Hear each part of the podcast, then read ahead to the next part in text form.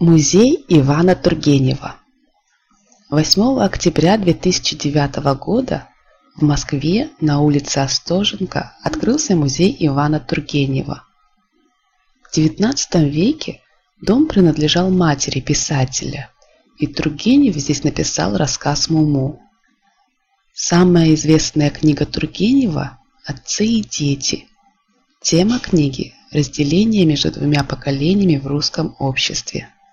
Его сочинения повлияли на романы таких авторов, как Толстой и Достоевский. В музее есть последний портрет писателя и его книги –